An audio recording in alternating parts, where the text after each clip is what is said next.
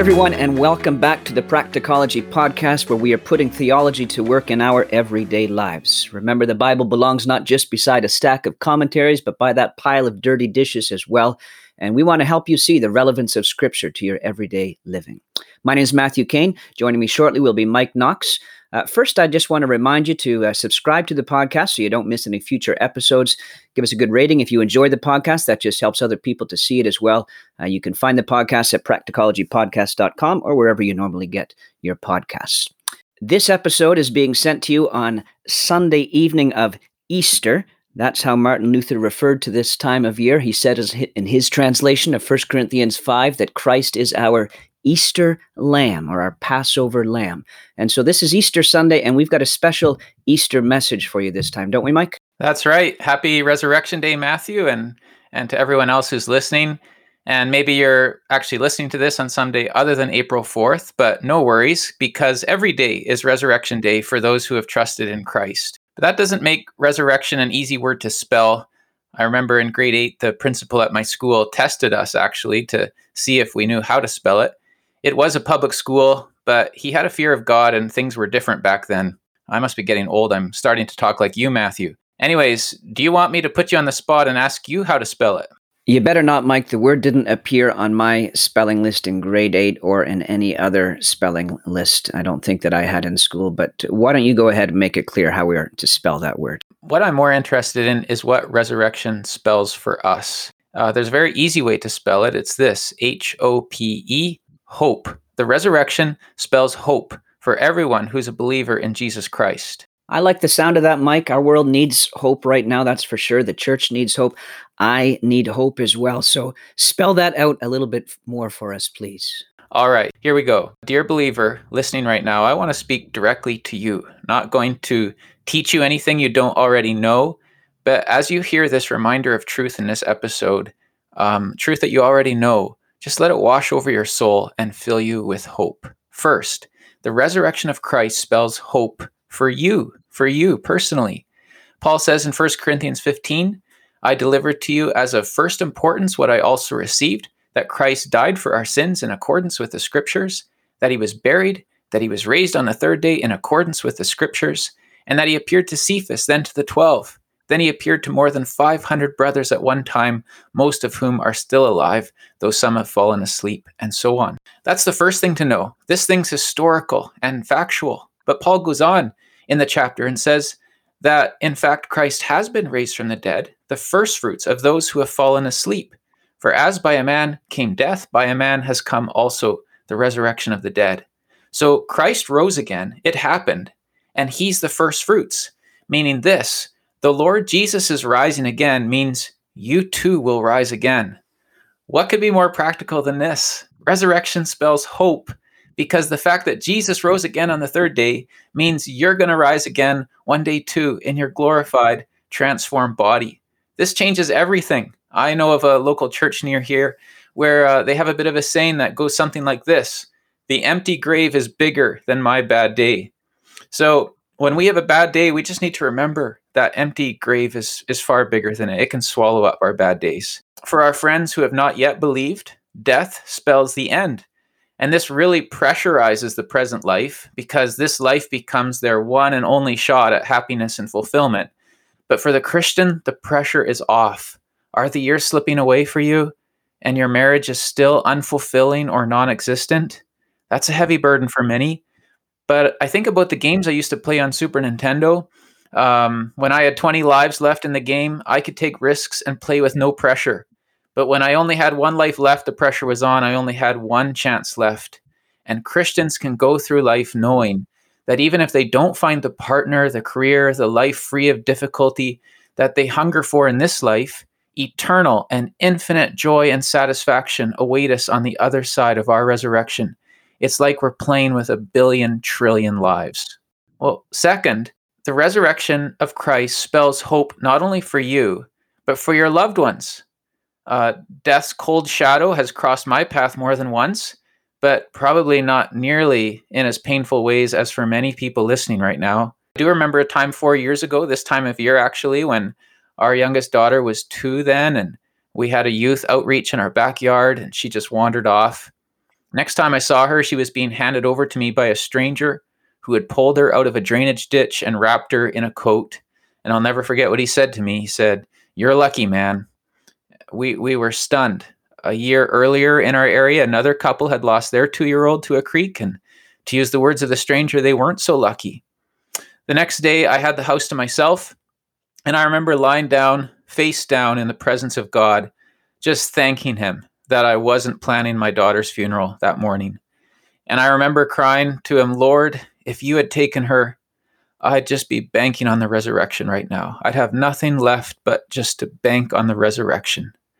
And so the resurrection spells hope for our loved ones in Christ because they will rise again. The years lost and bitterly mourned, the years lost of fingering her little golden curls, of hearing the little boy's feet, of feeling those snuggles, those years are not ultimately lost. Mums and dads will see their children again.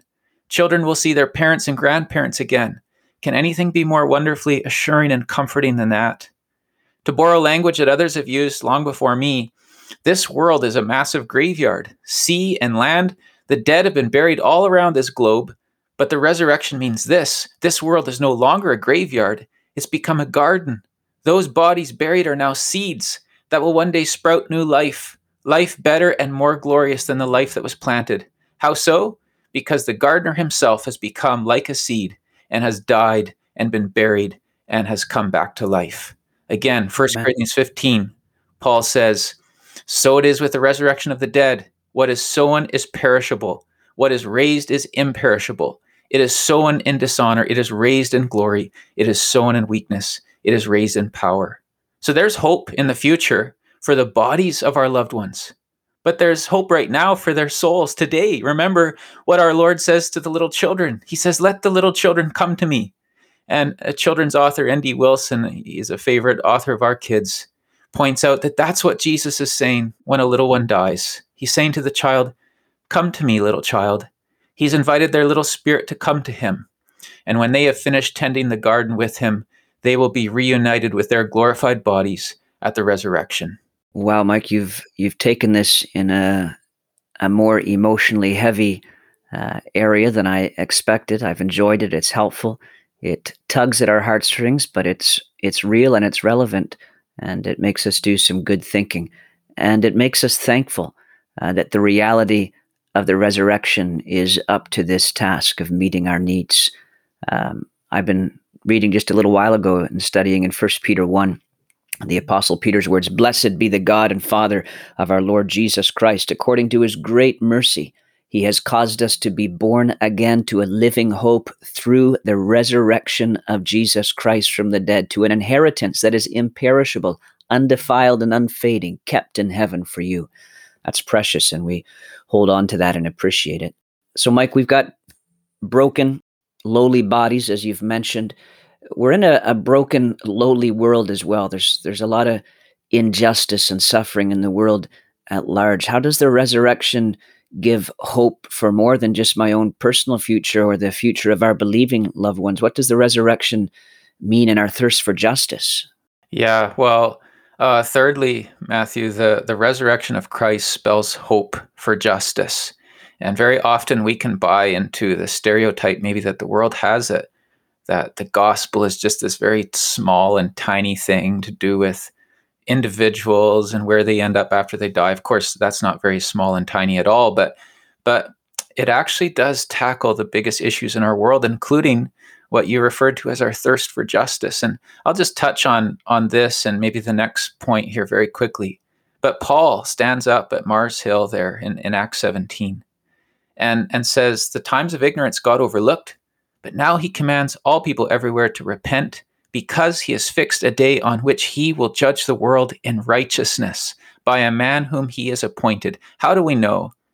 How do we know that God has a day circled on his calendar in which he will bring justice to the world?